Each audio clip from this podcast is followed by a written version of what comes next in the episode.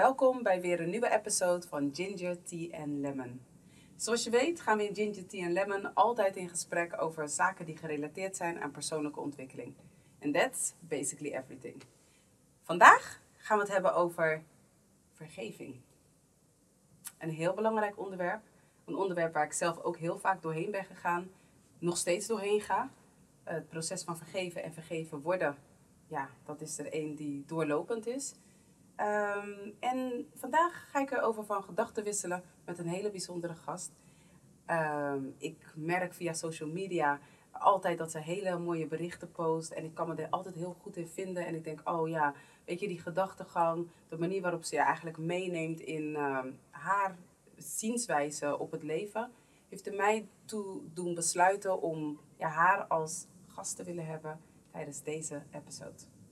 De gast van vandaag is Mia Beste man. Welkom. Dank je. Ik word helemaal een soort van verlegen. Oh, echt? Wel, forgive me. Nee, maar echt. Super tof dat je dit doet. Ja. En dat we eigenlijk hier met elkaar kunnen zitten. Ja. En over dit onderwerp kunnen praten. Ja, het is echt een belangrijk onderwerp. Ik zei het ook al. Het is een proces waar ik zelf doorheen ben gegaan. In die zin van vergeven worden. Ja. Niet alleen door mensen daarbuiten, maar vooral door mezelf. Die is wel... Ja, daar begint het, weet je. Want je kan de hele wereld vergeven. Mm-hmm. Maar ik zeg altijd, als je jezelf niet vergeeft, dan heeft het gewoon geen nut. Nee. Weet je? En we hebben allemaal dingen gedaan in ons leven waarvan je denkt van...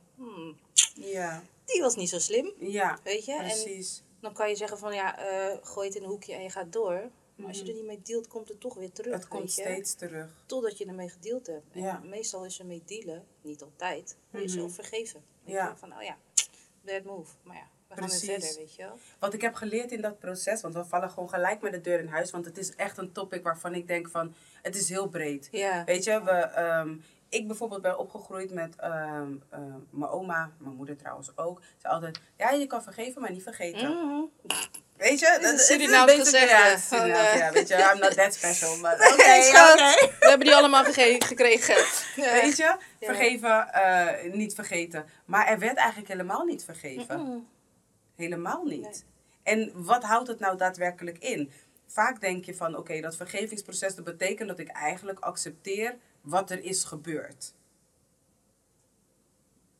En dat dan? Is, ja. Weet je, wat jij zegt, dat heb ik ook meegekregen. Van je moet vergeten, maar niet vergeten. Of vergeven, maar niet vergeten. Maar weet je, dan blijft het in je systeem. Ja.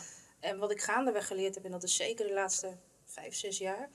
Als je vergeeft, of als ik zeg, oké, ik heb je vergeven, laat ik het ook los. Mm-hmm. Want als ik dat niet doe, ga ik het met me meedragen in mijn rugzakje. Tangenlang breekt mijn rug, lig ik op bed. Ja. En wie komt je helpen? Ja, precies. Weet je, dus ik heb zoiets van, gooi het dan ook echt weg, weet je wel. Mm-hmm. Tuurlijk word je wijzer door hetgeen waar je doorheen gegaan bent. En je hebt echt zoiets van, dat gaan we niet nog een keer doen. Mm-hmm.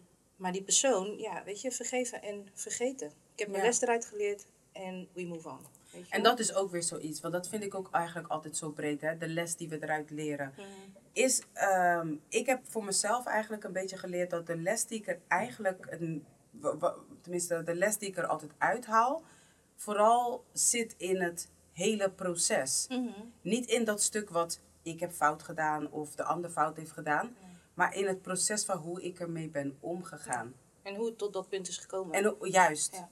En hoe tot dat punt? Ja, keuzes. Precies, weet je, welke keuzes heb ik gemaakt? En dan kom je op een gegeven moment tot een punt dat je denkt van... Oké, ik ben nu hier gekomen, dit en dit en dit is gebeurd. Mm-hmm. Weerie, vervelend, lastig, vergeven en move on. Wat heb ik eruit geleerd? Oké, dat ga ik, dus dat en dat ga ik niet meer doen. Misschien pak ik dat nog, maar dat hele proces ga ik niet meer zo invullen. Mm-hmm. Weet je, zo heb ik het voor mezelf geleerd.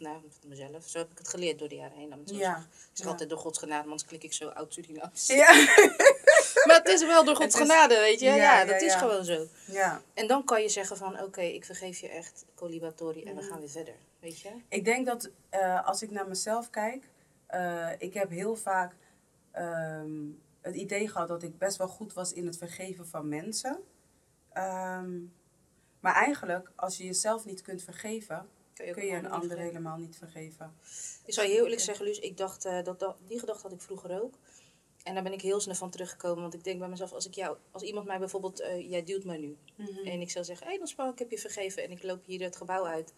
En ik denk, nou Spam, een van die dagen ga je weer bij me komen. Dan heb ik je niet vergeven. Nee, dan uit ik het wel, maar in mijn hart ben ik eigenlijk met iets heel anders bezig. Juist, of in mijn hart maak ik een lijstje van, nou Spam, je gaat weer bij me komen. Weet je wel? Dus daarin probeer ik ook wel mezelf te trainen. En ook, weet je, de volgende generatie mee te geven van, als je zegt, ik vergeef iemand, meen het dan ook echt, anders zeg het niet. Ja, weet je? Zeg het dan, ik werk er nog aan. Ja. Dan weet je van, je zit in het proces. Maar ga niet zeggen dat je het gedaan hebt en lang heb je het niet gedaan. Weet je? Want je hebt uiteindelijk alleen jezelf ermee. Je hebt alleen maar jezelf ermee, want die ander gaat gewoon vrolijk verder. Ik heb 2 situaties waarbij ik bijvoorbeeld 1 keer waarbij ik mezelf heb moeten vergeven.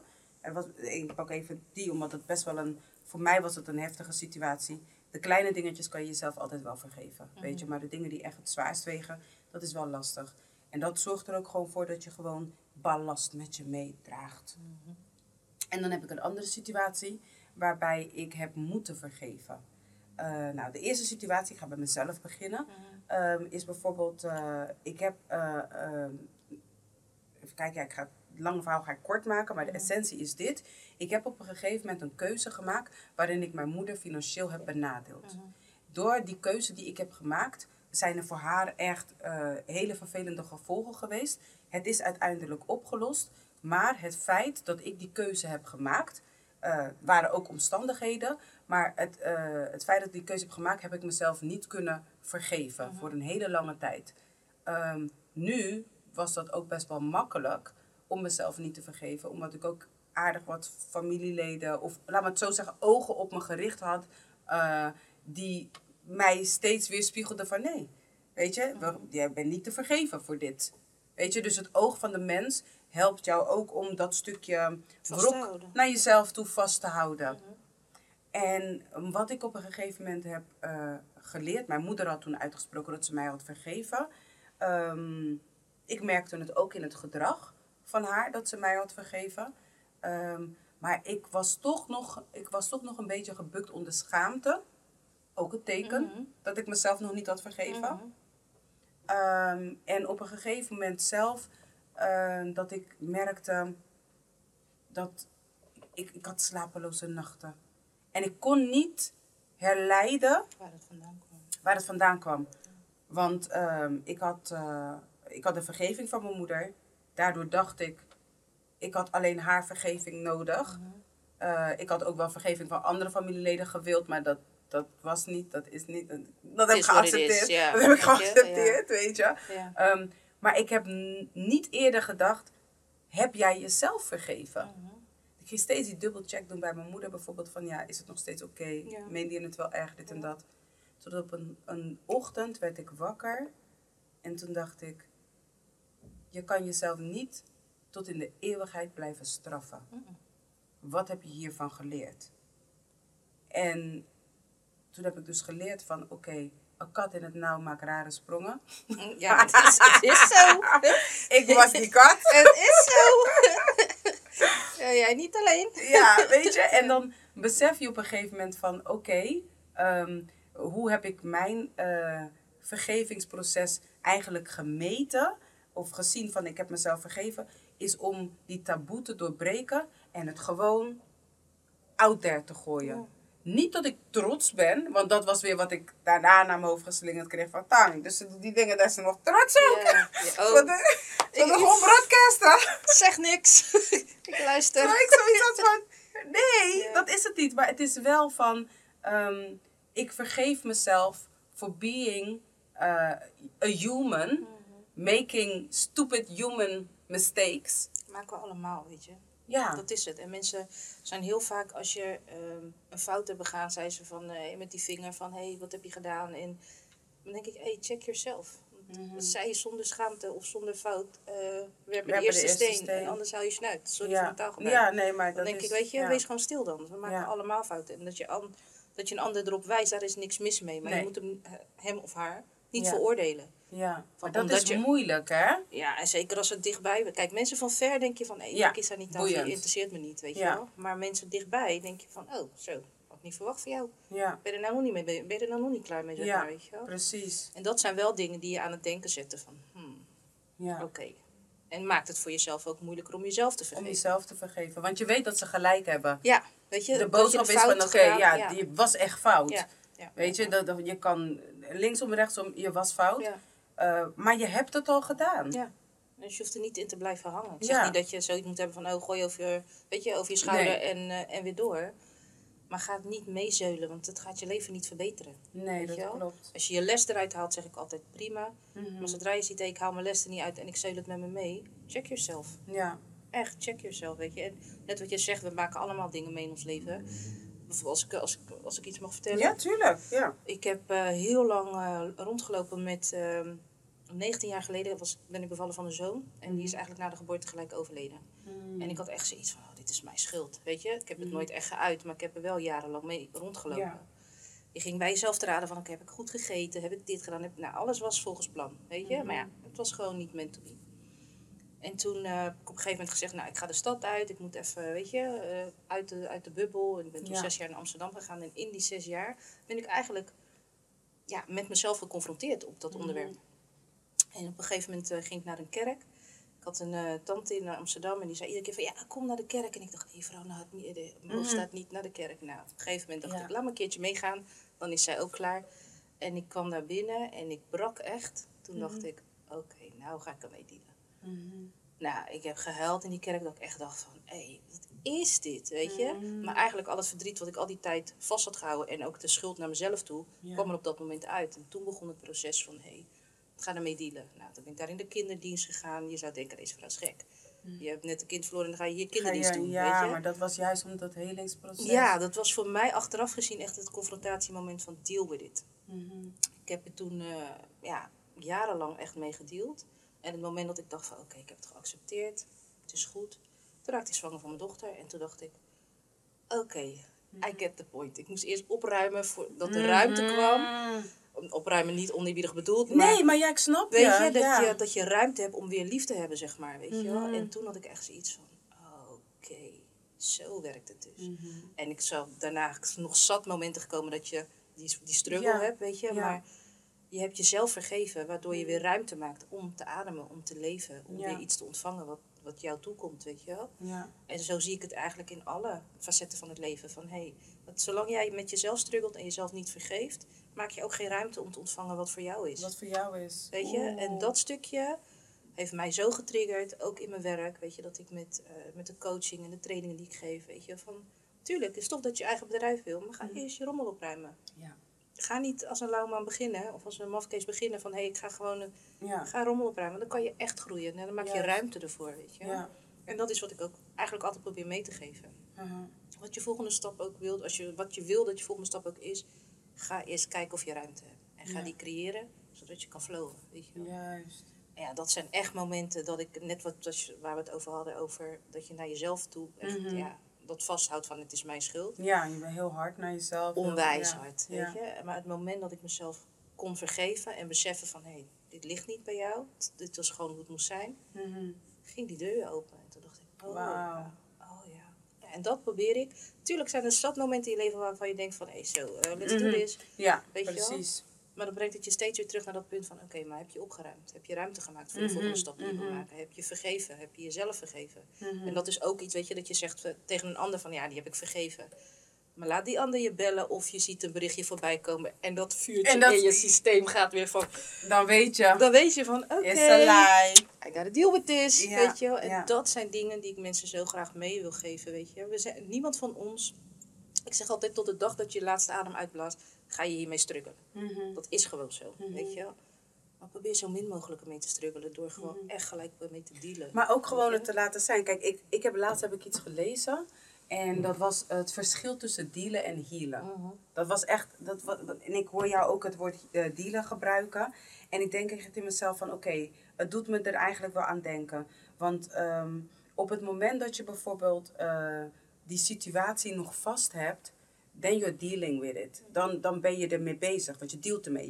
Je bent ermee bezig. Dus je hebt het nog niet losgelaten. Maar op het moment dat je in dat helingsproces zit om het los te laten, dan heal je ervan. En dan komt die situatie eigenlijk niet meer terug in die hoedanigheid. Zeg ik wat ik bedoel?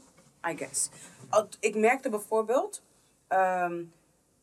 om mezelf als voorbeeld te nemen in het stukje waarvan ik wist van oké, ik heb een fout begaan. Best wel heftig, best wel ernstig, want het is mijn moeder en weet je, al die dingen. Alles wat iedereen dacht, dacht ik 10 keer zo erg. Mm-hmm. Weet je, dus dat was sowieso een feit.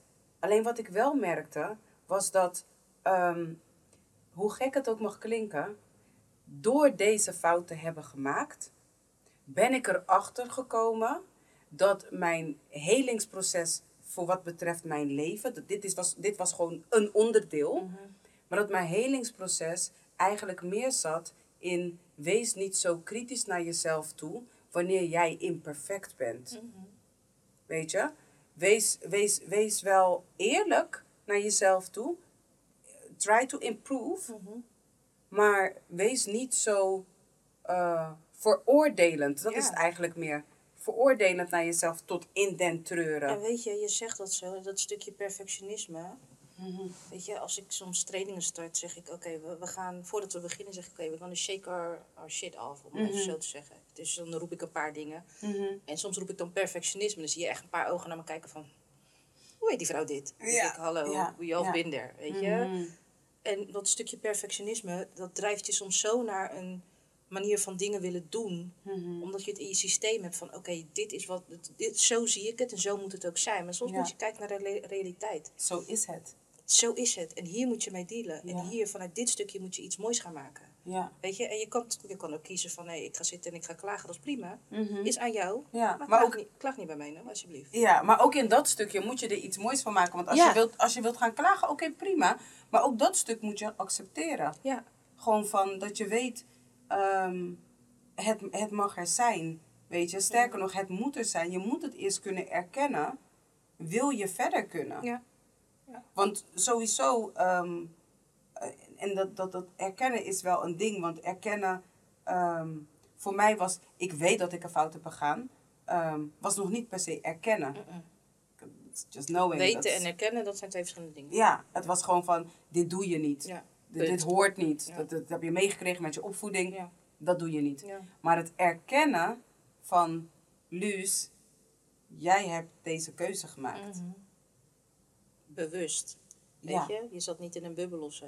Ja, weet je? Jij hebt deze keuze gemaakt. Oké, dit zijn de gevolgen. Oké, de gevolgen hebben het uiteenlopende gevolgen. Mm-hmm. Ik bedoel, echt uiteenlopende gevolgen. Zie je, Luus, als je je gezicht zet, denk ik, ja, als ik erover nadenk, dan denk ik wel in mezelf. Maar het grappige van alles is wel, dat ik wel ben gaan beseffen dat al die uiteenlopende gevolgen met mensen met wie ik bijvoorbeeld nu geen contact meer heb, mm-hmm. Dat ook weer een journey van die mensen op zich is. Yeah. Het heeft helemaal niks met mij te maken.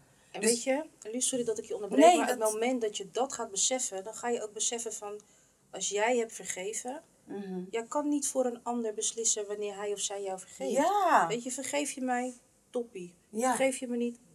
Sowieso bij de twee situaties. Maar ik bedoel van, je kan dat niet voor een ander beslissen, weet je wel. En dat stukje, ik had laatst, was echt grappig, met een vriend van mij, we hadden vroeger, waren we like that, maar we zijn verhuisd, uit elkaar, weet je wel, qua steden en zo. En na heel lang spraken we elkaar weer even. En hij appte mij en zegt, je bent echt niet veranderd. Ik zeg, hallo, mm-hmm. niet omdat we elkaar niet zien, moet de vriendschap anders zijn of zo. Ja, precies. Maar het was voor mij zo makkelijk om te zeggen. Maar later ging ik erover nadenken. Denk ik, ja, maar niet iedereen is zo. Want sommige mensen kunnen toch gaan denken van, maar waarom bel jij mij niet meer? Mm-hmm. Of, waarom bel ik jou niet meer? Mm-hmm. En een houding aannemen. Ja, precies. So, like is, something happened. Snap je, weet je? En dat soort dingen gebeuren gewoon heel vaak. Mm-hmm. Een soort van, je belt me niet, dus ik bel je ook niet. Mm-hmm. En daarin gaan dingen nog groeien, weet je? En dan denk ik soms bij mezelf, serieus, hoe oud ben je nou? Ja. En dat stukje probeer ik altijd zo mee te geven. En tuurlijk, ik betrap mezelf ook nog wel op momenten dat ik denk van, die ga ik echt niet bellen. Ja. En als je gaat nadenken, maar waarom eigenlijk niet? Ja, maar je bent nog niet verlicht. Het duurt nog even, vrouw. Soms denk ik maar in mezelf van, ik ben bang om, je weet toch, je wilt eigenlijk wel in die perfecte staat van verlichting zijn. Mm-mm. Maar aan de ene kant ben ik bang, want ik denk, als ik dat ben, dan is het einde van dit leven. Snap je? Dan is het klaar, hè? Dus geniet je nog van dit. Laat me gewoon. Deel me dit. Hier zijn en wat fouten kunnen maken. Want... Ja, maar dat is ook iets, weet je, we lachen erom. Maar ik heb dat echt overboord gegooid, weet je. Ja. Ik heb zoiets van, we zijn mensen en tot onze laatste adem gaan we fouten maken. Mm. Deal with it. Ja, als we maar wel zorgen dat die fouten die we maken, dat we de schade daarin kunnen beperken. Dat we niet maar ook dat je besef hebt van, oké, ik heb een fout gemaakt, weerie. Sorry man. Ja. En we gaan weer door. Ja, acknowledge it. Weet je? Ja. Dat. Niet dat je fouten maakt en je denkt van, zoek het uit. Ja. Dat ook weer. Ik kom zo, ik ga even fout maken. Ja, ik ben zo terug. Nospa, wacht op me hier. Weet je? Plak hier. Kijk, en dat soort dingen.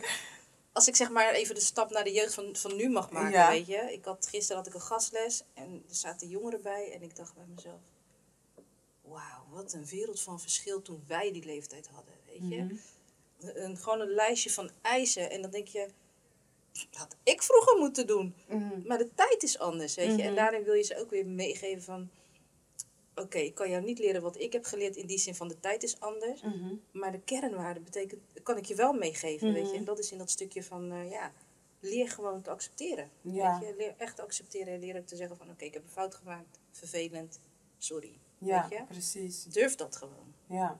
Ja, want het ding is ook dit. Op het moment dat je dat niet doet, dan krijg je dus dat je die patronen, die gaan zich gewoon generatie op generatie, gaan ze zich gewoon herhalen. Ja. En het wordt alleen maar erger. Ja.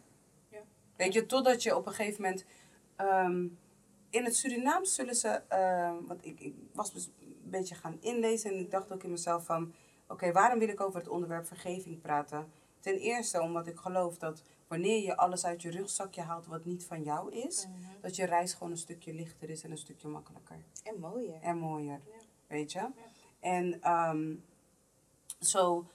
ik dacht ook van, en dat is altijd mijn metafoor. Ik hou ervan om in metaforen te denken. Maar dan denk ik van, als ik naar mezelf kijk... 9 van de 10 keer wanneer ik rondloop... loop ik rond met mijn jurkje en mijn hakjes. En daar past gewoon die hele trolley van bagage. Die, weet je... Tenzij je naar Schiphol gaat, anders laat. Begrijp je? Ja. Als ik niet... Dus toen dacht ik, nee. Weet je, je moet gewoon zorgen dat je een leuke clutch hebt met bagage. En de rest is eruit. Ja. Dus ga je filteren, ga je kijken van oké, wat hoort echt bij mij? Ja. Wat zijn de dingen die, daar kom je gewoon niet onderuit. Dat zal een herhalend dingetje zijn. Ja. Maar wat zijn de grote dingen die je zo gebukt door het leven laten gaan? Ja. Weet je? Nou, weet je zegt dat hè. En met dat hele corona gedoe, met die eerste lockdown. Mm-hmm. Toen moesten we gewoon binnen blijven met z'n allen. Ja. Maar het heeft bij mij zo'n... zuiverende werking gehad, om even zo te zeggen. Dat je ook gaat kijken naar je bezigheden. Van, wat houdt mij zo bezig? Ja. En dat je daarin ook kan shiften, weet je. Maar dat heeft mij ook in relaties met mensen toen shiften. Van, waarom steek ik zoveel tijd in jou? Voor wat eigenlijk? Ja. God don't know you. Ik hou van je op afstand. Mm-hmm. Maar niet meer zo investeren zonder reden, weet je wel. Ja. En dat is ook dat stukje wat je dan hebt bij niet vergeven. Want je investeert zonder reden. Door het vast te houden. Ja. Weet je, je houdt je wrok vast, je boosheid vast of whatever... Zonder reden eigenlijk. Maar weet je dat je het soms niet eens door kan hebben? Dat is ook best wel tricky, hè? Ja, maar het zit gewoon ingeburgerd in ons hele systeem. Mm. Dat is gewoon zo. We zijn toch een soort van opgegroeid met onvergevingsgezindheid, om even zo te zeggen. Ja, hè? Weet je, je kan 10 zeggen van vergeven en vergeten, zoals we het in Surinaam zeggen. Vergeten maar niet vergeven. Of vergeven maar niet vergeten. Maar dan krijgt het een plek in je systeem. Mm-hmm. Weet je, en het kan zelfs zo ver doorslaan dat je lichamelijke klachten krijgt. Mm-hmm. Weet je, en toen ik dat allemaal ging beseffen, toen dacht ik, nee man, ik wil hier geen ruimte voor in mijn leven. Ja. Echt niet. Echt totaal niet gewoon. Weet je, en dan ga je leren van, oké, deal with your shit. Mm-hmm. Om even zo te zeggen. Ja. En dan gaat de ene keer een stuk makkelijker dan de andere keer. Ja. En je wordt iedere keer weer uitgedaagd. Maar die wijsheid heb je wel in je systeem zitten van deal with it. Mm-hmm. En soms kan je nog iets voor je uitschuiven, maar dan het deal with it. Ja, je gaat wel moeten. Ja. Anders kan je ook niet door. Het belemmert ook gewoon echt je eigen groei. Ja, zeker. Dat heb ik gemerkt bij het... want ik zei aan het begin van... Ik heb 2 dingen. Eén waar ik mezelf moest vergeven. En het andere waarbij ik moest gaan vergeven. Ik heb te maken gehad met misbruik. En dan merk je gewoon dat je op een gegeven moment... die mensen moet gaan vergeven. Maar niet alleen die mensen. Eigenlijk veel meer mensen. Mm-hmm. Want het is niet alleen jij en de dader. Mm-hmm. Het is jij en like so many other people. But okay. Mm-hmm. En dan merk je gewoon van... die wrok die je eigenlijk met je meedraagt... Het is heel gek, want het was voor mij heel erg dubbel. Want ik ben erachter gekomen dat ik toch wel een beetje een people pleaser ben geweest. Ik heb Dat heeft waarschijnlijk te maken gehad destijds met het gemis van mijn vader. Die is overleden toen ik best wel jong was. En dat je dan probeerde een bepaalde leegte op te vullen. Dat is ook de reden geweest dat het heeft kunnen plaatsvinden. Want ik weet gewoon 100%, 200% zeker dat het niet was gebeurd onder het toeziend oog van mijn vader. Wat ik wel merkte was dat ik had bijna geen ruimte om boos te zijn. Dat was één. En daardoor was het voor mij ook moeilijk om te vergeven. Het leven ging namelijk gewoon door. Mensen, en ik denk dat ik wel kan zeggen dat het in ieder geval... ik kan het alleen maar eigenlijk zeggen van wat ik weet van de Surinaamse gemeenschap. Want omdat ik Surinaams ben, ik ben geen andere cultuur. Dus ik kan niet voor die cultuur praten. Maar ik merk dat wij al heel snel vinden dat onze jongeren volwassen zijn. Alsof ze, weet je, met 14, 15, 16 jaar ben jij gewoon nog steeds een kind. Weet je? Maar in mijn tijd in ieder geval dat ik opgroeide, nu klink ik heel oud. Maar, je zit in dezelfde tijd, dus no worries. Ja. Dat je dan beseft van die volwassenheid die jou wordt toegeëigend, of toebedeeld bedoel ik. Die zorgt ervoor dat jij ook de verantwoordelijkheid op je bordje krijgt van wat er is gebeurd. Want je hebt een bepaalde leeftijd, dus jij moet van je kunnen afwijten. Ja, weet je. En iedereen die weliswaar weet van dat het eigenlijk niet klopt, maar dat het makkelijker is om dan zo niet die volledige verantwoordelijkheid te dragen als collectief, als family. Die vindt het dan ook makkelijker om jou te blamen, waardoor het voor jou lastiger wordt om ook niet die blame helemaal... voor je af te stoten. Ja. Want je gaat je ermee vergelijken van, oké, het zal wel zo zijn. Ja, misschien heb ik wel een punt, weet je. Ja. En had ik wel wat moeten zeggen. En zelfs zodanig dat ik best wel lange tijd gewoon bevriend ben gebleven. Zo. Ja, omdat de situatie me... in die leeftijd wat ik toen had, ook geen andere mogelijkheid bood. Weet je? Dus dan merk je gewoon van, dan heb je dat. En dan besef je ook van, dat daardoor het beeld van de mensen die vinden dat jij enigszins ergens ook een verantwoordelijkheid in deze hebt, dat het alleen maar beaamt. Weet je? Maar je bent nog steeds een kind. Ja. Dus dat stukje van waarin ik dan heb moeten gaan vergeven, is dan ook alleen maar gekomen omdat ik heb kunnen zien dat, hoe je het draait of keert, mensen projecteren. En dat je weet van, je moet voor jezelf gaan filteren, wat is van mij, wat hoort bij mij, wat is mijn pijn, daar moet ik mee dealen, ik moet het erkennen. Ja. En de rest is niet van mij. Filteren. Ja. Ja. En dat filteren, weet je, dat is heel lastig. En ik ben ook Surinaams, dus ik kan alleen maar vanuit die cultuur spreken ook. Tuurlijk, je pikt hier en daar wat mee van anderen, ook in de gesprekken die je voert. Maar we werden wel opgevoed van, praat niet te veel, doe wat je moet doen.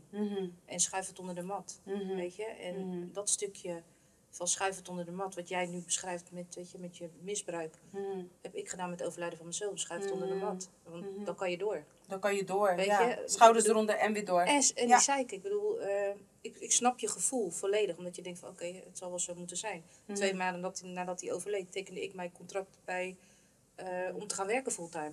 Om alleen maar niet bezig te zijn en weer door, weet je wel. Dus dat stukje wat je zegt van, je gaat mee in de omgeving en je gunt jezelf eigenlijk niet de ruimte om ermee te dealen, waar je mee moet dealen, weet je wel. En dat is als je nu even zit en erover nadenkt, denk je, dat is echt ziek. Bizar, hè? Bizar is nog netjes gezegd, dat is eigenlijk gewoon ziek. Ja. Want er gebeurt iets wat je echt kapot raakt tot in het diepste van je wezen.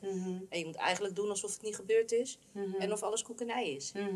Weet je, en dat stukje, weet je, dat triggert bij mij echt nog meer...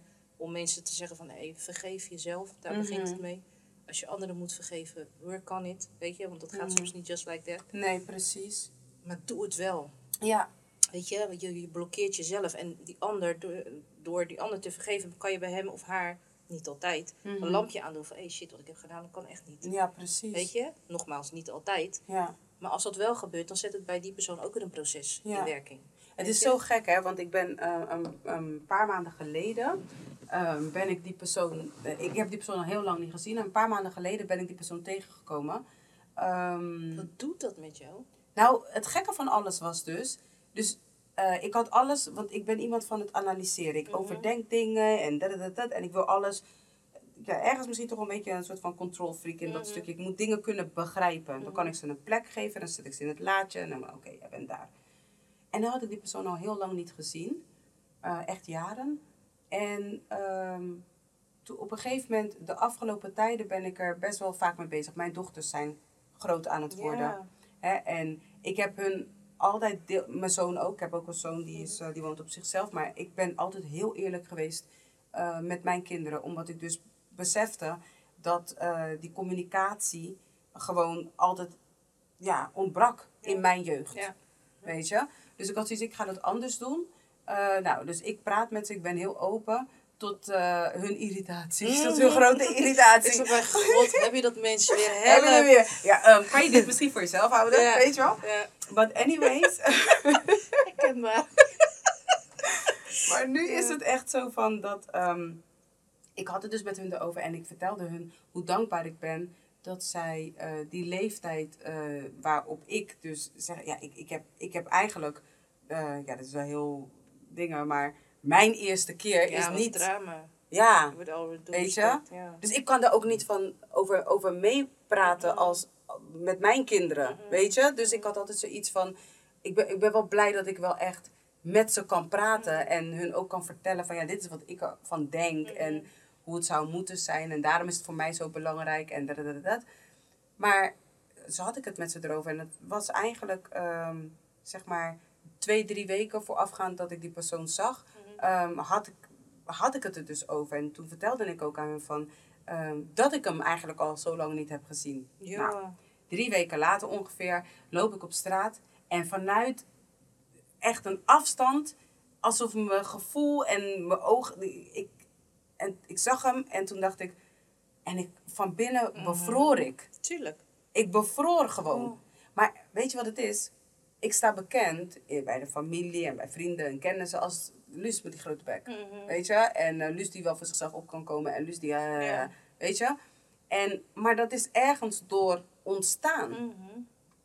En het grappige van alles is... het is niet eens zo grappig... maar toen ik dus besefte... dat ik bevroor van binnen. Toen dacht ik... shoot, wat ga ik doen?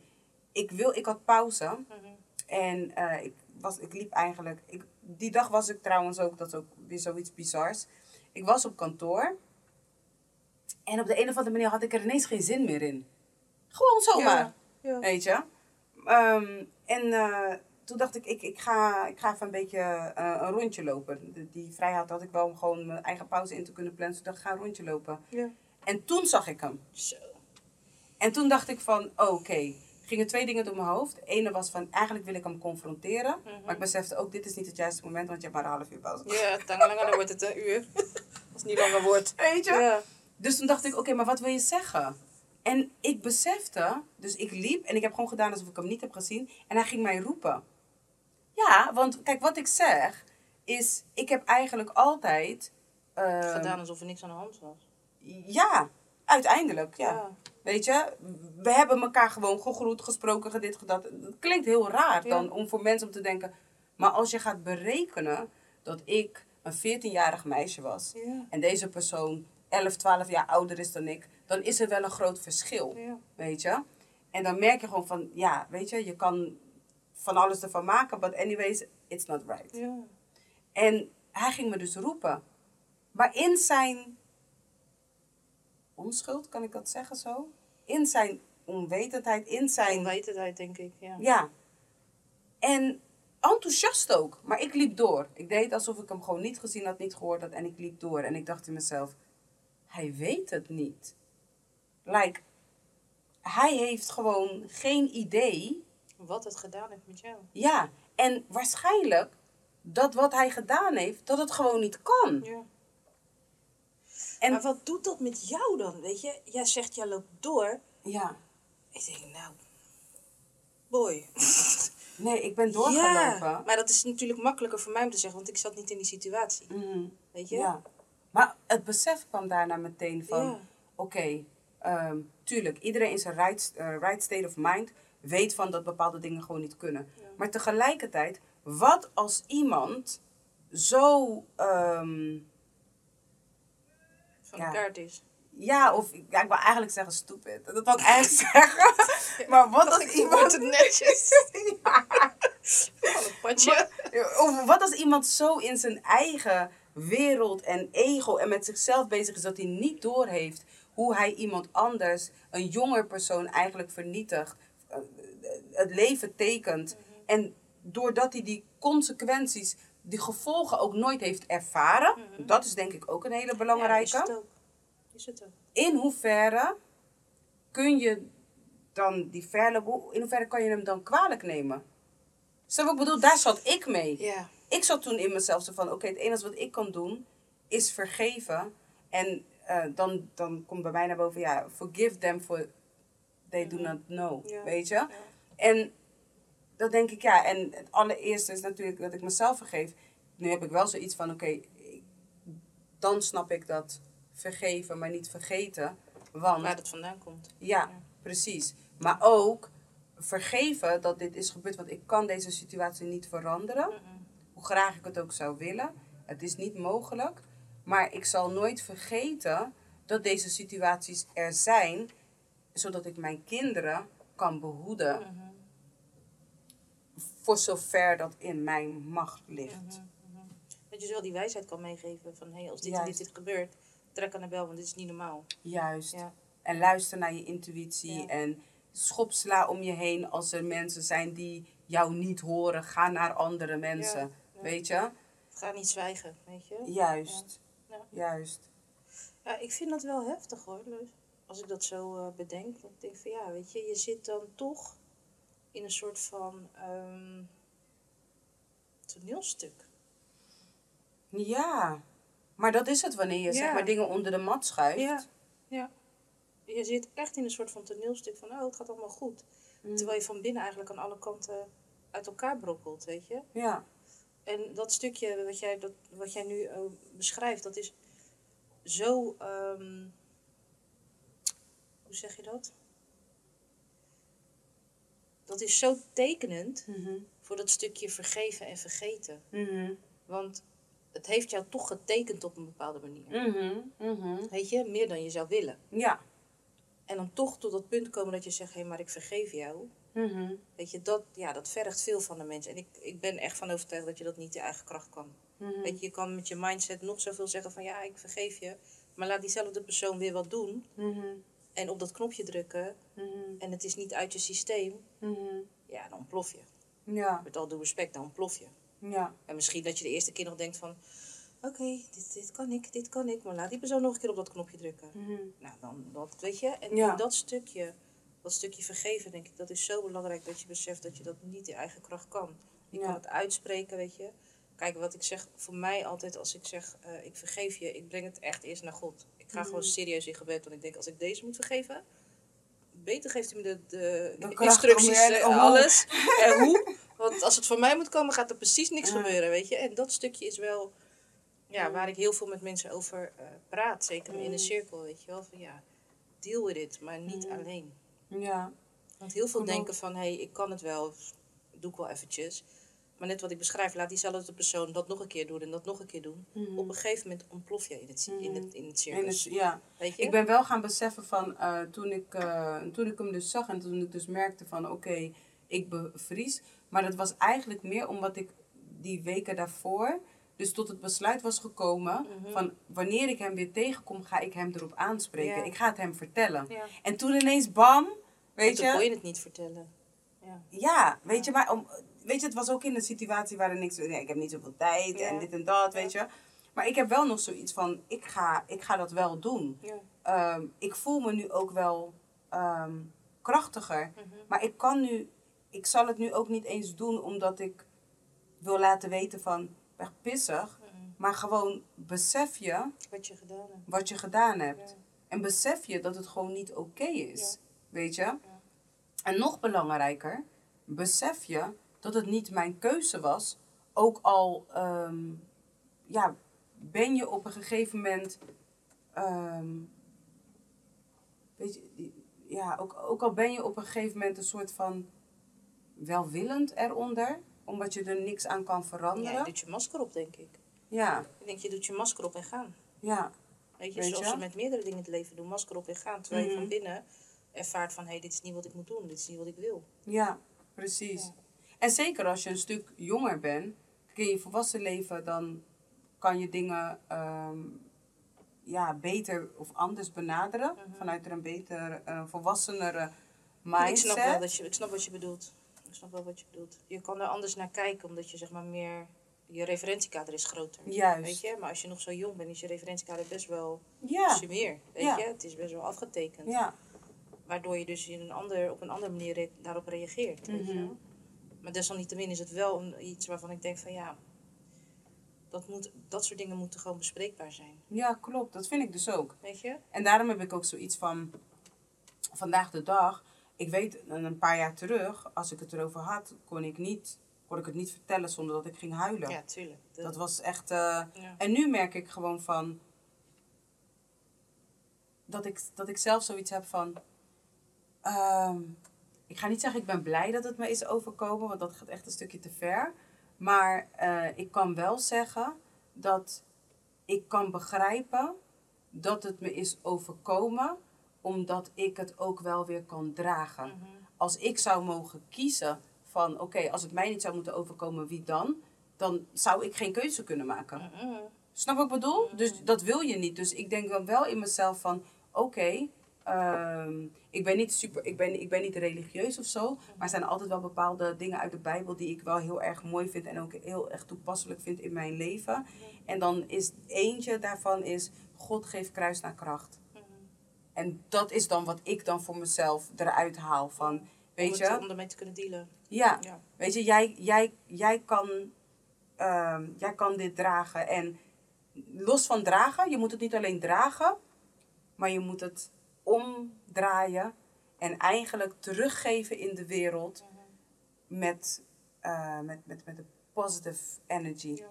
Weet je, hier moet je wat mee. Ik snap wat je bedoelt, weet je. Kijk, ik ben er wel van overtuigd dat God je geen shit geeft om mee te dealen. Mm. Dat is gewoon hoe de wereld in elkaar zit, hoe wij mensen met elkaar omgaan, weet je wel.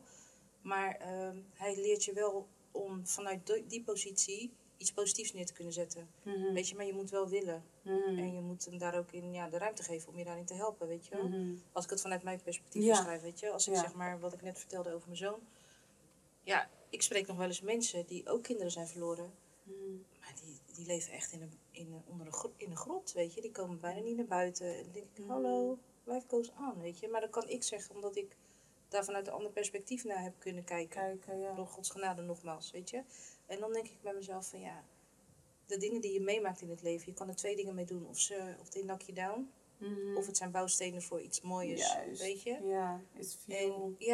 En dat is wat ik, zoals ik met alle situaties ook probeer om te gaan. En ook in de trainingen die ik dan geef, of de coaching of whatever, weet je. Het ligt maar net aan welke groep je hebt van, de bouwstenen die je hebt. Het is aan jou wat je ermee bouwt. Mm-hmm. Je kan er of naar kijken van, wat heb ik nou aan deze stenen? Mm-hmm. Maar je kan ook denken van, het is een begin. Hoe ga ik deze stenen inzetten? Snap je, weet je? Het is een begin van, weet je. Mm-hmm. En dat is ook echt iets wat ik mensen wil meegeven van, weet je. Kijk naar je stenen en zie het als een begin van. Mm-hmm. En vanaf dat punt kan je gewoon gaan bouwen. Ja, want dat stukje vergeving is wel gewoon echt super belangrijk. Mm-hmm. Het is iets waarbij, het is een continu proces. Ja. Zoals onze groei ook een continu proces is. Het is niet van, ik heb er vandaag mee gedeeld, dus het is weg. Nee. Poef. Nee, was het maar zo. Mooi. Ik had mijn lijstje wel ingediend. Begrijp je, maar zo. Check. Weet je, maar het is niet zo, weet je. Nee. En ik geloof ook wel dat dat een stukje is van je ontwikkeling, van je groei. Mm-hmm. En wat je ook weer doorgeeft aan de volgende generatie, weet je wel. Ja, waar je zelf nu van kan genieten, maar ook echt dat doorgeven. Ja, want kijk, weet je, het is de erfenis, hè. Mm-hmm. Het is, weet je... Het is echt een erfenis. Dat waar jij niet mee dealt, weet je, jouw nageslacht erft dat. Hoe je het draait of keert. Weet je, ik geloof echt in energy. En ik geloof in loving en healing energy. Maar ik geloof ook in dat er ook... Van alles is een natuurlijke opposite. Mm-hmm. Dus er is ook toxic energy. Mm-hmm. En op het moment dat jij er niet meer bent... Je laat niet alleen de materie achter... Maar je laat ook de energy achter. En dat is iets, weet je, waar je op moet letten. Vind ik persoonlijk, hoor. Voor je persoonlijk leven hier en nu. Weet je, los mm-hmm. van wat je achterlaat voor je kinderen of whatever. Je sleept het met je mee. Dus, ja. Alsjeblieft, deal with it. Mm-hmm. Weet je, en het is niet altijd makkelijk. Nee, echt niet. Mm-hmm. Maar deal with it, weet je. Zet je schouders eronder en zeg, oké, dit is waar ik doorheen moet gaan. Mm-hmm. Weet je, maar ga er wel doorheen. Weet je? Juist. En het niet steeds een soort van... Oh, het bestaat niet, want ik kijk het niet, ik zie mm-hmm. het niet. En weet je, als je er doorheen moet, alsjeblieft. Ja. Praat met je in een cirkel en zeg, jongens, dit is wat ik ga doen, hier ga ik doorheen. Dat mensen het ook weten, dat ze je kunnen opvangen daar waar nodig. Maar dat ze ook net even die pep toe kunnen geven, weet je wel. Mm-hmm. Deal with it. En dan kan je iemand op een gegeven moment wel echt vergeven. En dan kan je ook echt door. Ja, precies. Want schaamte is een groot ding ook gewoon, waardoor we onszelf... eigenlijk tegenhouden om de hulp te krijgen van de juiste mensen. In mijn geval bijvoorbeeld zou therapie echt op zijn plaats zijn geweest. Zeker. Gewoon enorm. En dan is mijn kracht eigenlijk wel weer dat ik altijd reflecteer. En dat ik altijd mijn woorden, het praten met mezelf, toch? Ik praat gewoon tegen mezelf. En dan ben ik, oké, luister. Ik gewoon echt een meeting met mezelf. Weet je waar ik aan moet denken? Sorry dat ik je onderbreek. Nee, ga je zie je in de keuken staan met je hoofddoek op. Weet je, met dat kokentangen lang. Of zit je gewoon een gesprek met jezelf te voeren. Dat je denkt, in alles. Hier zit ik alleen in de keuken. Nee hoor, maakt niet uit. Onderweg naar. Ik zit gewoon... Ik ben gewoon aan het praten. En dan ik praat ook echt tegen mezelf. No, I'm not crazy. I'm not. Ik zeg ook tegen mezelf, oké, Luus, luister. Ja. Luus, heb je gehoord? Dan, Luus, luister. En dan zeg ik, vertel. Luus. Nee, oké. God, we moeten even iemand bellen. Even serieus. Luister, vertel. Weet je. Nee, en dan... Ik ga met mezelf in gesprek. Ik leg uit de doeken van, oké, dit is wat je voelt. Dit is wat je ziet. Dit is wat er gebeurt. Mm-hmm. Oké, ben je op de juiste track? Waar ga je naartoe? Wat is de bedoeling? Oké, dit is nog niet aangetast, dat is nog niet aangeraakt, dat is nog... Oké, check. Oké, ik weet, ik heb nog dingen om mee te dealen. Weet je maar, you got this. Mm-hmm. Weet je? En het ding is dit. Voor mij zou therapie niet werken. Waarom ik dat zeg, en dat is echt voor mij, ik geloof wel in therapie... Mm-hmm. Ik heb overigens in het verleden wel therapie gehad, hoor. Mm-hmm. Ja, ik heb... toen was ik nog wel een stuk jonger. Ja, daar heb ik toen zelf om gevraagd. Mm-hmm. Maar voor mij werkt het niet omdat ik heel goed kan... Ik ben communicatief heel sterk. Mm-hmm. En ik kan dus ook ervoor zorgen dat ik alleen deel wat ik wil delen. Mm-hmm. Weet je, die muur van mij is... Ik weet precies tot waar ik je me ga laten helpen. Mm-hmm. Dat heeft geen nut. Weet je, want ik ben niet die arts. Dus ik moet daar wat mee. Dus, maar ik merk wel, naar mezelf toe kan ik heel open en eerlijk zijn. Mm-hmm. En ik heb dan een bestie. Met haar kan ik dat ook. Mm-hmm. Omdat ik weet dat er geen oordeel is. Ja. En het is heel lastig om zo kwetsbaar te zijn naar andere mensen. Kijk, hier in de podcast... Weet je, ik ben gewoon heel open, ik ben gewoon heel kwetsbaar. Maar ik weet, ik ben met jou in gesprek en ik heb dit stuk al... Het is niet iets wat je nu voor het eerst vertelt. Nee. En ik heb dit stuk al uit mijn systeem gehaald. I know it happened. Mm-hmm. En ik weet dat ik er iets mee kan brengen. Mm-hmm. Maar ik weet ook dat de allereerste keer dat ik het vertelde... Dat er mensen waren, dat ik toen pas besefte... Oh, er zijn mensen die hebben nu allemaal een mening en die vinden er wat van. Oh my god. Ja. Sommigen gewoon twijfelen van, maar als het zo was, dan waarom zou ze dan dit? En waarom... Ja. You don't know. Nee. En die judgment, dat is dat ding wat ervoor zorgt dat mensen heel vaak gewoon denken van, laat het door, ik hou het voor mezelf. Ja, en je gaat het niet begrijpen. Nee. Of je wil het niet begrijpen. Ja. Weet je, het is nog niet eens dat mensen het niet kunnen, maar het is soms vaak dat ze het niet willen. Ja. En daardoor al een oordeel voor je klaar hebben van, nou, je zal wel dit of dat gezegd hebben, of dit of dat gedaan hebben, precies, of whatever, weet je wel. Ja. En dat stukje is ook iets wat ik denk van, ja, mensen, let daar gewoon op. Naar jezelf toe, maar ook naar anderen. Naar elkaar, naar je inner cirkel gewoon. Weet je, laat die openheid er zijn. Ja. En als iemand dit zegt, weet je, ga ervan uit dat het de waarheid is. Ja. Als iemand liegt, komt het vanzelf naar boven. Precies. Geloof me, weet je. Maar dat is wel echt lastig. Mm-hmm. Lastig. Dus ik moet je zeggen, ik heb echt heel veel aan het feit gehad dat ik zoveel praat. Mm-hmm. Het heeft me echt gediend. Ja, maar het is... het heeft me echt gediend gewoon. En dan echt naar mezelf toe, dat ik dan denk van, ja... Weet je, ik ben deels een beetje mijn eigen therapeut geweest. Deels heeft alles wat ik doe, heeft ook heel therapeutisch voor mij gewerkt. Mm-hmm. Weet je, het feit dat ik zeg maar met mijn spoken word bezig ben. Ja. Het feit dat ik mijn public speaking doe. Het feit dat ik nu Ginger Tea and Lemon podcast heb. Ik kan gewoon nu... It's part of my process. Weet je? Het is een van je bouwstenen. Het is een rottige bouwsteen, maar het is wel een van de bouwstenen waardoor je nu getriggerd bent om te doen wat je doet. Ja. En het mooie ervan is... dat je daarmee een ander kunt helpen. Ja. En precies wat jij nu zegt, weet je. Toen jij mij belde, van zou je hierover... of je appte me van... ik ben helemaal niet van de podcasten en de camera's. En kom, we gaan zitten praten. Ja. En ik denk, hé, meisje, dat gaat niet eerder. Maar ik zag het onderwerp en toen dacht ik, nee man, even serieus. Ja. Laten we dit gewoon out in die open gooien, weet je. Dat je mensen aan het denken zet van, hé, vergeving. En er gebeuren zat dingen in de wereld waarvan je denkt van, ja, maar die kan ik niet vergeven en dat kan ik niet vergeven. En dat is zo. En die dingen zijn irritant en ze zijn verschrikkelijk en ze zijn onbeschrijfelijk slecht. Maar zelfs dan, weet je, is het de start bij jezelf. Mm-hmm. En echt de start bij jezelf. Voor niks en voor niemand anders, maar gewoon voor jezelf. Voor jezelf. Oké, maar ik wil toch door met het leven. Ja. Ik wil toch, weet je... En ik wil die controle terugpakken. Want dat is het. Zolang je eigenlijk die vergeving niet hebt gedaan. Mm-hmm. Weet je, zolang je niet hebt vergeven. Dan heb je de controle over jouw leven ergens anders neergelegd. Ja, want je wacht totdat iemand zegt. Hey, sorry man. Ja. Sorry dat ik dat gedaan heb. Weet je. Ik kan weer verder. Ja, nee, het is niet iemand die op jouw groene knopje drukt. Van, en nu kan je weer door. Ja. Dat moet je echt zelf doen. En dan kan je weer door. En heel vaak... Weet je, merk je dat je gaandeweg in dat hele proces, als je die ander dan nog een keer spreekt, of weet je, dat er dan zoiets is van, oh joh, maar heb ik dat echt gedaan bij jou joh? Juist, is dat echt impact? Serieus, heb ik hier 16 jaar mee rondgelopen, bij wijze van, weet je wel. Mm-hmm. En dat stukje is wat ik echt heel graag ook, echt out there wil hebben van, doe het voor jezelf. Mm-hmm.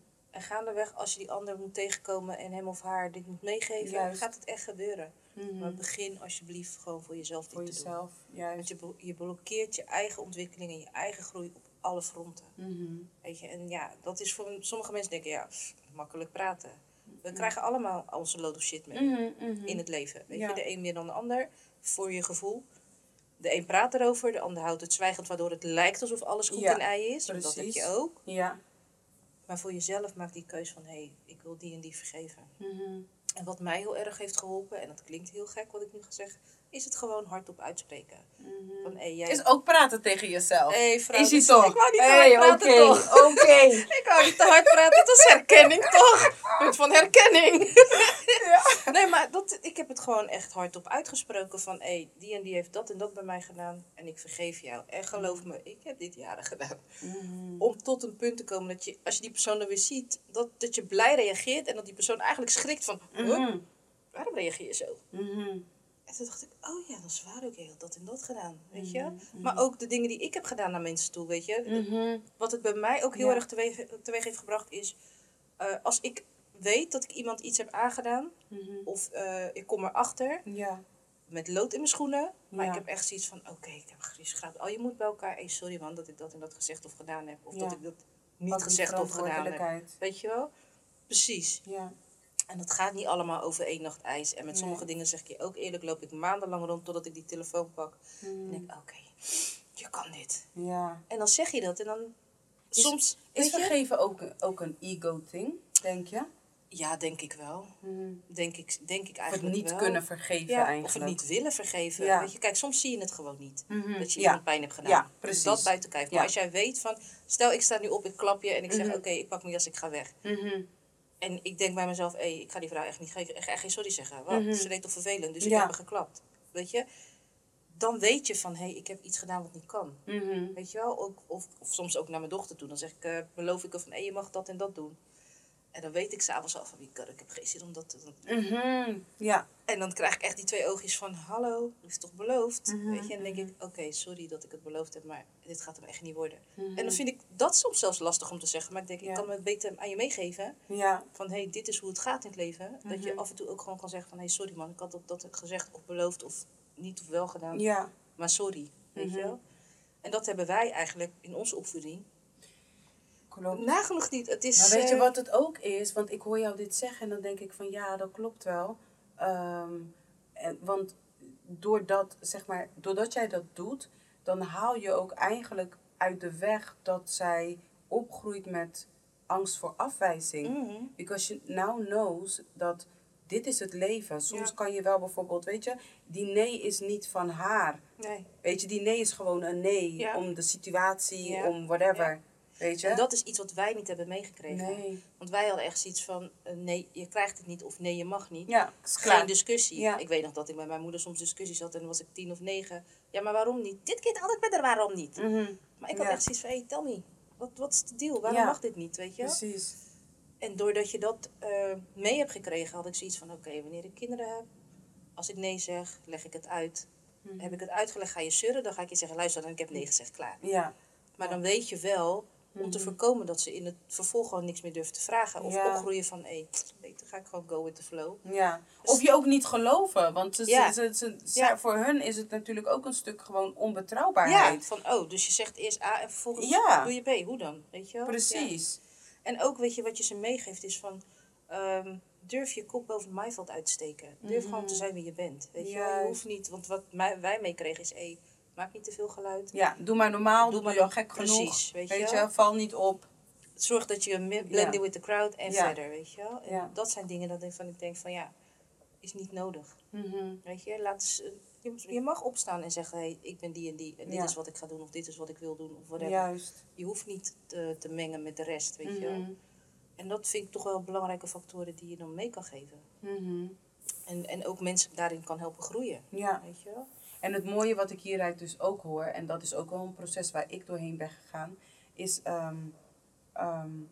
vergeven van, ik heb bijvoorbeeld ook echt mijn familie, of bepaalde familieleden moeten vergeven voor alles waar ik doorheen ben gegaan. Sterker nog, ik heb zelfs, en dat is heel recent geweest eigenlijk, ik heb zelfs mijn vader vergeven. En dan ga je denken van, wat had die man daarmee te maken? Die man is overleden toen ik 10 was. Ergens in mijn onderbewustzijn heb ik hem kwalijk genomen dat hij... En niet was om je te beschermen. Ja. En dat is niet zo gek. Dat is echt niet zo gek. Want weet je, als klein kind heb je zoiets van, hé, mijn ouders die worden wel 100 en die gaan er voor mij zijn tot het oneindige. En op een gegeven moment valt zo iemand heel snel eigenlijk weg uit je leven. Dat je denkt, maar wie gaat mij beschermen dan nu? Juist. Bij wie ga ik dit en dit doen dan? Of weet je, dus het is helemaal niet zo gek. En tot die tijd heb ik eigenlijk altijd een hele onbezorgde jeugd gehad. Ik heb nergens over hoeven nadenken. En eigenlijk in één klap volwassen moeten worden door de omstandigheden. En dan, dus mijn 10-jarige ik, die heeft hem dat kwalijk genomen. Ja, tuurlijk. En dat is niet zo gek. Want hij valt ineens van het toneel af. Ja. Zonder reden, weet je, voor jouw gevoel als kind zijnde. Ja. Ik ben er gewoon achter gekomen dat ik toch het idee had van, of dat ik toch met de vraag zat van, vond je mij niet belangrijk genoeg om langer voor in het leven te blijven? Heb je wel goed genoeg voor jezelf gezorgd? Want mijn vader is niet oud geworden, mijn vader is 49 geworden. Dat is natuurlijk best wel jong. Dat is best wel jong, weet je. Kijk, als je 10 bent, dan denk je dat die man heel oud is. Maar dat, als je later oud bent, denk ik... Ja, nu dat ik zelf 46 ben, denk ik... Maar, ik ben jong. Vrouw. Zeg niks. Jong, doe je veel aan. Nee, maar dat zijn dingen, weet je. Die ga je pas later beseffen en ook later inzien. En dan denk je, ja, dat precies. Dat is ook een onderdeel van het leven, weet je. Ja. En dan zie je ook dat dat vergevingsproces een continu proces is. Ja, joh. Want ik besefte me, toen ik daarachter kwam, besefte ik van... Hé, wacht eens even... Ik zou nooit mijn kinderen met deze vraag willen achterlaten.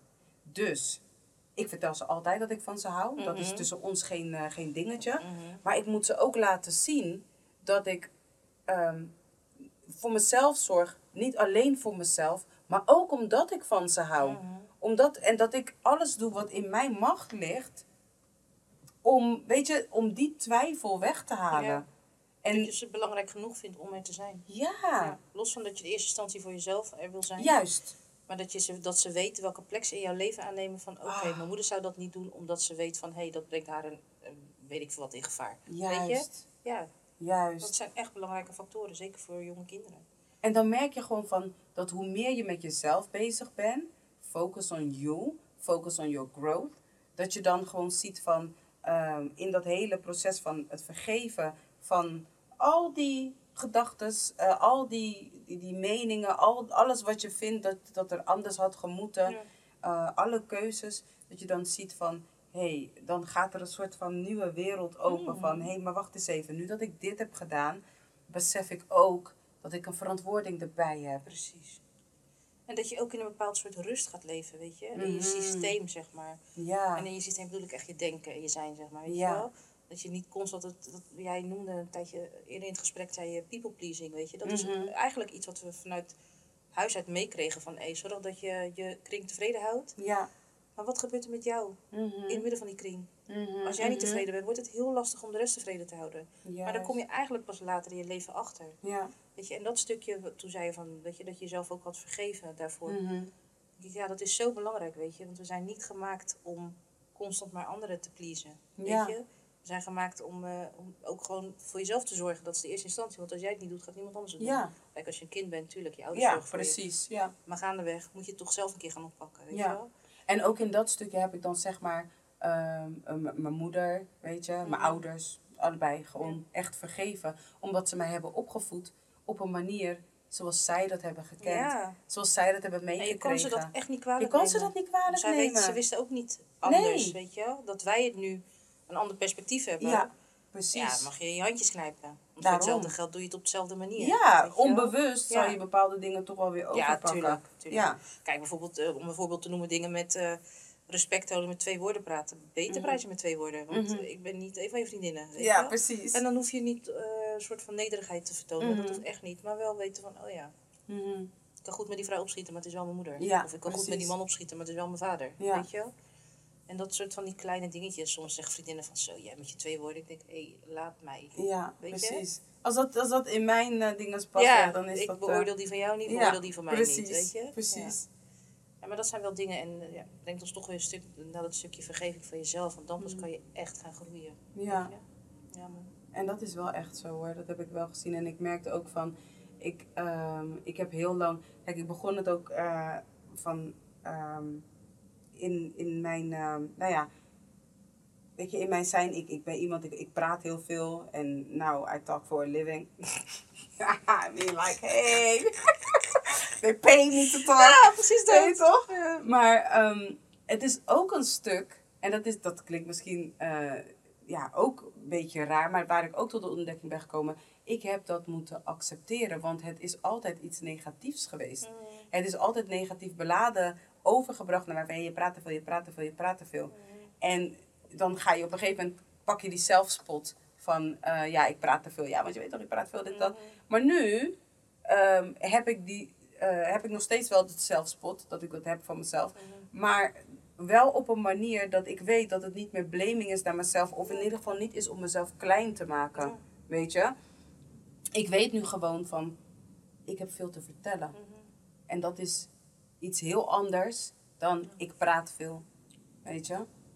Ik heb veel te vertellen en je mag er naar luisteren, maar het hoeft niet. Nee, precies. Want ik ga het toch wel vertellen. Oh my god. Ain't nobody gonna shut me up.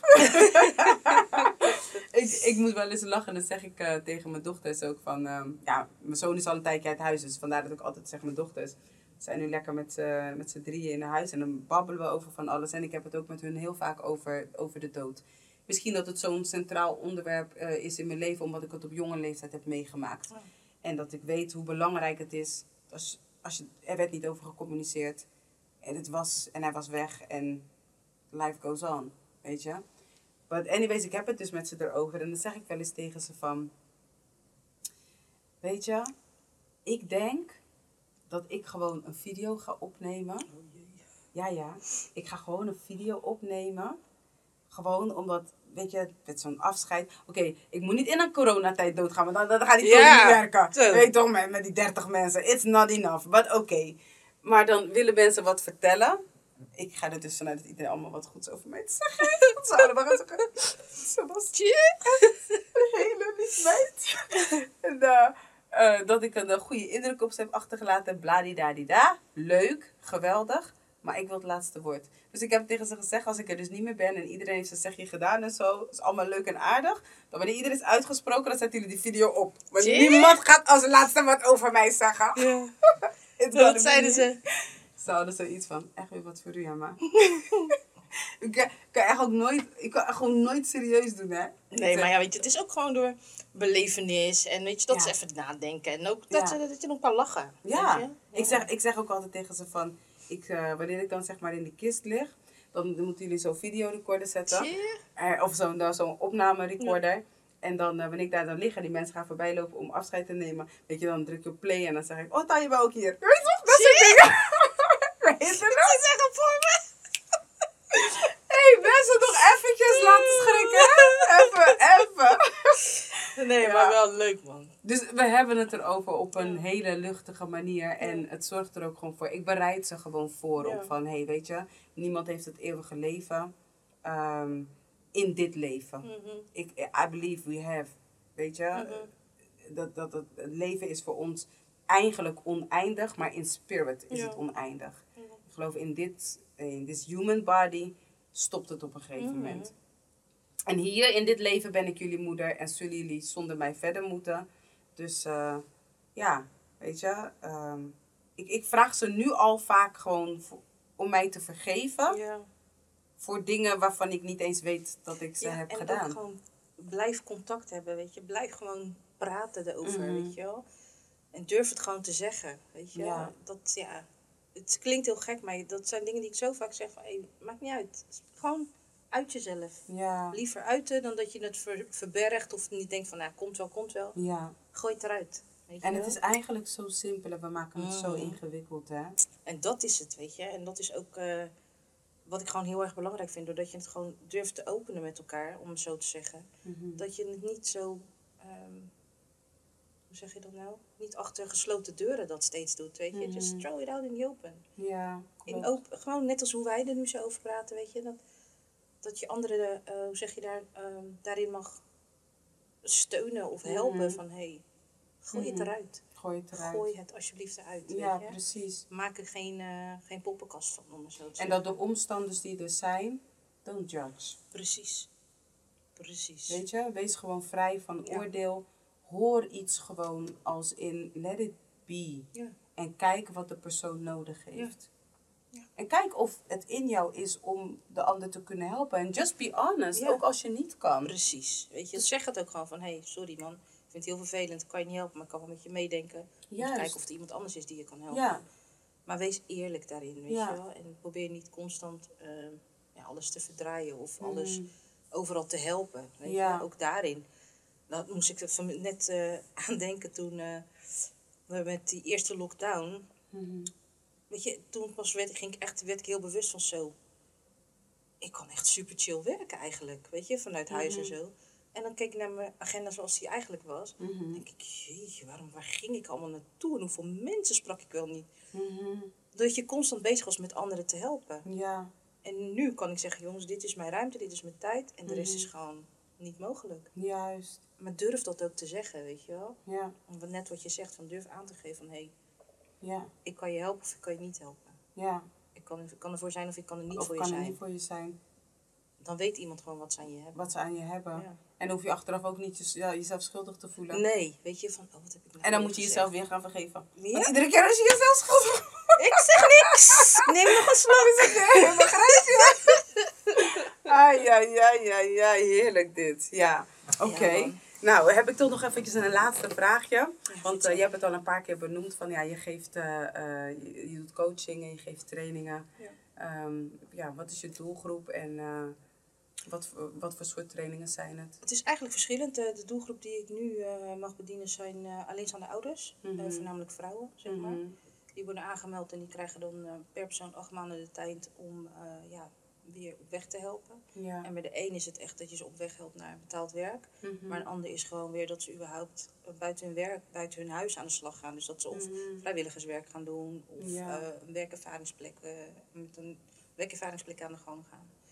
Daarnaast heb ik ook nog wel eens coaching van mensen die ergens werken en die denken van joh, ik zit gewoon niet op mijn plek. Mm-hmm. En dat wil niet zeggen dat ze dan gelijk ontslag nemen, maar dat ze wel binnen de organisatie gaan kijken van oké, wat kan ik hiermee? Weet je wel? Mm-hmm. En vanuit een van de stichtingen waar ik mee werk, of mijn eigen stichting eigenlijk, maar we werken nu samen, zijn we ook heel erg bezig met jongeren. Ja. En jongeren, die heb ik toch zoiets van, die laten me toch mijn hart bruisen, dat ik denk van, weet je, er is zoveel wat we jullie mee kunnen geven. En in plaats van dat je zegt van, je moet het zo doen en anders niet, we laten je zien van, hé, je kan het zo doen. Mm-hmm. Wil je dat? Juist. Dan kunnen we je verder helpen. Wil je dat niet? Even goede vrienden, maar dan zit je bij ons verkeerd, weet je wel? En daar zijn we dus met het Zatkind College mee bezig. En dan geven we de trainingen. Wauw.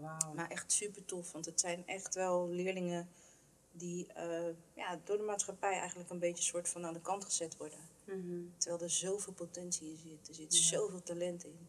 Maar doordat ze eigenlijk te horen krijgen van die doelgroep laat maar. Gaan mensen zich op een gegeven moment ernaar gedragen? Ja, klopt. Dat en als ze dan een paar lessen gehad hebben, dan zie je ze echt veranderen. Zie je ze echt groeien. Dat je denkt, oké, we're on the right track, weet je wel. Ja. En dat vind ik wel heel tof.